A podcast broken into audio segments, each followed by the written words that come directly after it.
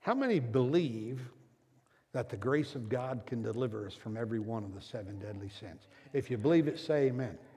And how many believe that if He can do it, you want Him to do it, and if you'll open your heart to Him, He will do it? So let's start about some of the characteristics of the seven deadly sins. Road rage. That's pitiful, isn't it? Wrath. I remember hearing a preacher tell the story that he pulled up behind somebody at a red light and the bumper sticker said, honk if you love Jesus. So it was a Christian uh, brother there, and he honked the horn, and the guy yelled out the window, What the blank are you honking about? Can't you see that light's red? Must have been his wife's car. yeah, you see, we get caught in these things in our life all of the time. Hey, I want to tell you this right now. Last week, we can all laugh, and you're not all there yet, but when you get my age, you know, everybody in the world goes on a diet, or if you don't, you should have. And here, and so we all think that's the universal, but I'm telling you, with this group, and when I was the age of the average norm in this group, by far, that one got way more than a sin of gluttony. It was pandemic. Every guy I know in my peer group struggles with the issue that anger can control us. Listen to how early in the game the good book puts us when it comes to dealing with this deadly, deadly sin in our life.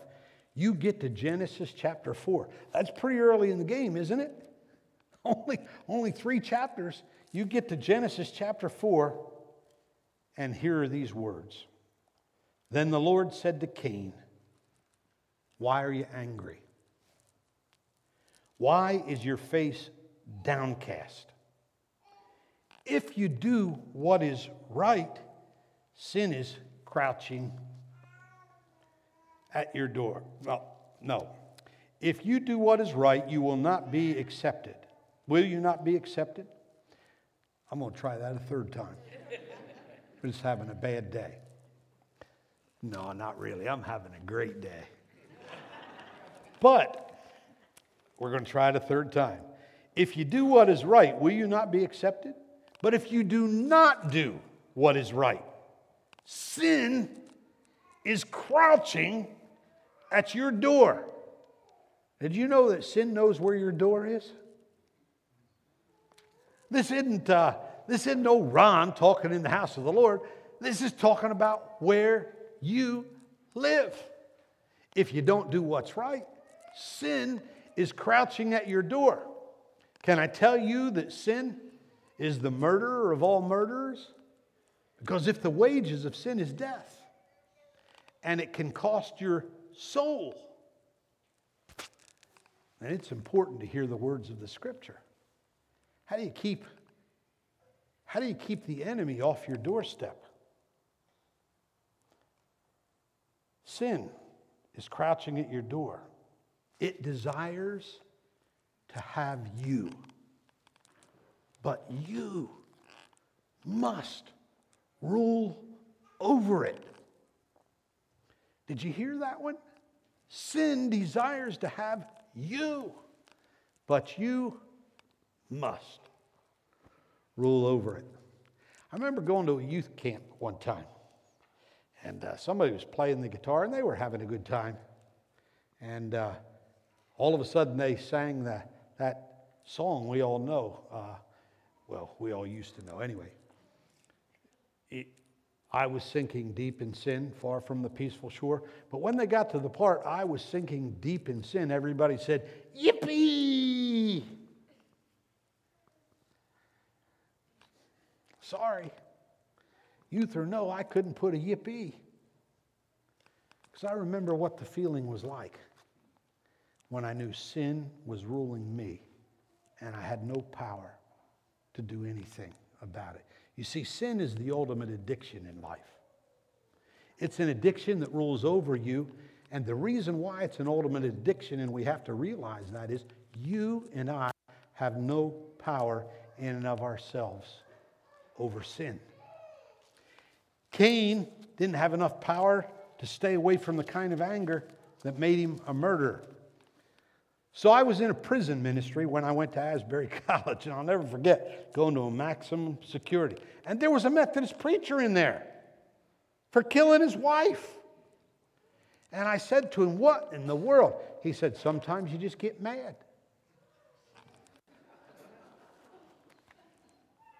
Man, I wish he'd have been a Baptist preacher. Sometimes you just get mad. That's true. Sometimes you just get mad. And the scripture says, when you get mad, you sin, and the wages of sin is death. Just say that much so that you take this home with you. You know, when you repeat it, the wages of sin is death. Say that. The wages of sin is death. See, is that an old fashioned? I'll get off it, Ron. Man, you're from another world. The wages of sin is death. I'd rather be a Neanderthal man in a world of truth than living in a new age light where it dumbs down the things that could kill your soul. Did you hear what I said? It is so important that somebody takes the risk that this isn't just a sermon topic, it's life and it's death. Listen to what Job had to say about anger. Resentment kills a fool, and anger kills a fool, and envy slays the simple. The psalm writer said, Be still before the Lord, wait patiently for him. Do not fret when people succeed in their ways, when they carry out their wicked schemes. Refrain from anger and turn from wrath. Do not fret, it only leads to evil. For those who are evil will be destroyed, but those who hope in the Lord will inherit the land. You see, the problem behind wrath is we get this sense of justice and we want to correct it, but God is the one who takes, takes it all. We just don't think God's doing his job. Remember when Moses thought God wasn't doing his job among the, among the uh, Hebrew people, and there was somebody beating one of the Hebrew slaves, so old Moses took it into his own hands and he kills the person. And he goes into exile from there. The only person we're fooling when we don't get the help in this thing that's perilous to our soul, the only person we're fooling is us. And so I had to whoop out my 99 pound Bible. If you carry this one around, you're going to get in shape, is all I'm going to tell you. That's why it usually sits on my shelf in there. And I open it up on the topic of anger versus patience. Listen to this in the New Testament. These are all New Testament teachings. Matthew 5 22. This is the first sermon the Lord Jesus ever gives that we know about. It's the first recorded sermon in the gospel. But I say unto you that whosoever is angry with his brother without a cause shall be in danger of the judgment. What? You going to tell me that this thing at the end of time, which is the difference between life and death, has in the category somebody who's angry with your brother and who's your brother? Remember when they said to Jesus about the neighbors and, the, and, and that, and who are the people that are those people? And Jesus said, even those blank Samaritans. Jesus didn't say that. That's how the translation came across in their mind. You mean to tell me we got to love them? I tell you this you get angry with them, you're headed for that waterfall in your kayak. You're headed for the judgment. Then who in the world can make it? And it doesn't get any better. Listen to this. The Apostle Paul says in 2 Corinthians 12 20, For I fear for you, lest there be quarrels and envyings lest there be in the church wrath and strife. Wow. It's one thing to acknowledge there's wrath and strife in your church. It's another thing to acknowledge that the Apostle Paul fears for any church like that. Because it's in the flesh. And in the flesh, it's impossible to please God. That's what Paul said in the book of Romans. Now listen to Galatians. Now the works of the flesh are self evident, and here they are hatred, quarrels, wrath, and strife. And in the center of it all, we find one thing that underneath wrath, in every instance, there's always an anger and a hatred for the people that we're supposed to be loving. Jesus said, I'm going to give you the greatest commandment to love the Lord your God with all of your heart, mind, soul, and strength, and to love your neighbor as yourself. And Jesus said, A new commandment I give unto you love one another as I have loved you. You see, Christian, you see, disciple, when we say that that to encounter, to engage, and empower disciples is the way we win the world, what it's really saying is if God can get control of those who profess that they love Him, then the world can have a witness. But when the world honks so they can see the love of Jesus, out of our mouth comes cursing instead of blessing. And over and over and over again, it's like that. Wow. I mean, I have to tell you just the truth, the plain truth, and nothing but the truth about this thing. There's not a soul in this auditorium that needs this teaching more than I need this teaching. My life over the years has been a reproach of these kind of scriptures over and over and over again. So, what do we do when our lives become approach, reproach, and anger is a deadly sin that holds on to us? I am so glad you asked that question. I want to try to answer that question. The writer in the book of Hebrews says that there's a virtue that helps us combat our anger. There's a virtue that helps us combat our anger. They couldn't get the police, so one time they called me into a domestic dispute in Camden where I was pastoring the Fairview United Methodist Church as an, uh, as an act of goodwill. Wow. I shouldn't have gone on that call. I was a sucker. That's what I thought. I knocked on the door, and uh, a woman answered the door, and she said, What do you want? And I really wanted to say the truth. Well, I did want to come share the love of Jesus, but now I want to run. she said, I'm going to kill my husband, and if you get in the way, I'll kill you too. And I thought, I believe, I think she can, you know. And her husband later said, I'm sure glad you didn't get in the way. That would have been trouble for me and you. That's where we live, isn't it? We live in a world that doesn't give a rip about whether it kills us or not. Not in our jobs, not in our communities, not in our world. But Jesus cares whether you live or die. Jesus cares deeply. And so the book of Hebrews says we should run the race of life with patience. Oh, there it is. How do you get beyond the things we know we can't do? Well, first, I want you to know what you're commanded to do run the race of life with patience. Will you say just that line with me? Run the race of life with patience. And the, the scripture goes even one point further. It says, In patience, possess your soul. I don't do anything in patience sometimes. No, wait a minute. I have to make sure you're understanding the words. I don't do anything in the state of patience. So I thought you would hear me say impatience. I got plenty of that. I just don't have plenty of this. I got plenty of this stuff in my soul that leads to death, hell, and the grave, and captivity, and addiction, but I don't have enough of the stuff in my soul that sets us free. But, brothers and sisters, do you know what this morning? The Bible says the one who is free in Christ is free indeed. How do we get beyond it? Do you know that John Wesley, the father of Methodism, said this? We have to have one desire ruling all our tempers.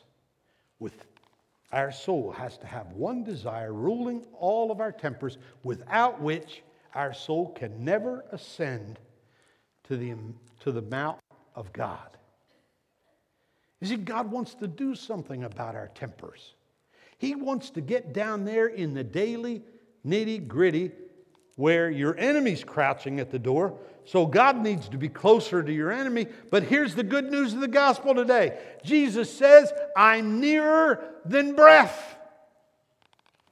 Hey, listen, if Jesus Christ is nearer than breath, how long is it going to take him to show up when you get angry? He's available to you. He's right here for you.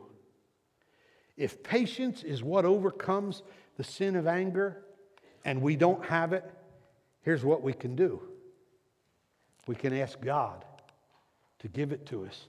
And James, Jesus' half brother, says, He shares liberally. And He never causes reproach. See, that's the gospel today.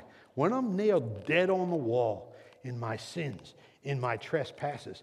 And when you, if you can get honest enough on a Sunday morning in your soul to understand that you're nailed dead in your sins and trespasses, then what in the world do we do? Here's what you say. If we could do it, we would have never needed a Savior. But God sent His only Son to save you and me. Now, here's the good news of the gospel Jesus shares. He shares with you. He gives himself to you. In the time where you have a real need in your soul, Jesus gives himself to you. And he's so near, it's so quick. Jesus gives himself to you. So here are three things you can take home with you today that can help patience prevail over wrath and defeat. You ready for them? Here are the three things. Since it's God alone who can do it and He shares, here's the first step get quiet before God. Don't get before God and start doing this. You don't need to tell Him what He needs to know. Get quiet before God. In other words, listen to God. He made you fearfully and wonderfully. He saved you with his own blood by going to hill called Mount Calvary on a death on an old rugged cross. He bled for you to be a sacrifice for your sins. And Jesus Christ wants to tell you how to get the victory. So Get before God and listen. Point one. Point two, slow down. Scripture says it this way Be still and know that I'm God. When I'm mad, I'm not still at anything. How about you? Maybe that's why we lose to our anger. But the fruit of the Spirit is self control and so ask the Holy Spirit to help you slow down. Not only are we to be slow to anger, we're to be slow to speak. It says it in the same phrase. So slow down, be still, and know that He's God. Point three read the Word, especially when the heat is on. Nobody sits down to have devotions I'm not being vulgar. Matter of fact, I'm theologically correct when I say this phrase when I'm damn mad. Because you see, wrath is going to damn you, it's going to kill you. But when you feel the heat coming, reach for the Word of God. Because God can speak things to you in a time of need that will turn your defeat into victory. Let me repeat those three. Get quiet before God, and He'll give you patience to overcome your anger. Slow down, be still, and know that God is there for you. And then finally, read the Word. This is the way God speaks. Open up your Bible and let God speak to you. One reason why the, the sin of anger is a death on the human race is because our Bibles remain dusty and away on a shelf. When if we'll get them down and open up the Word, you can almost hear the angels starting to sing, Thy Word is a lamp unto my feet. It's a, it's a light to my path. And when I hide this in my heart, I might not sin against God.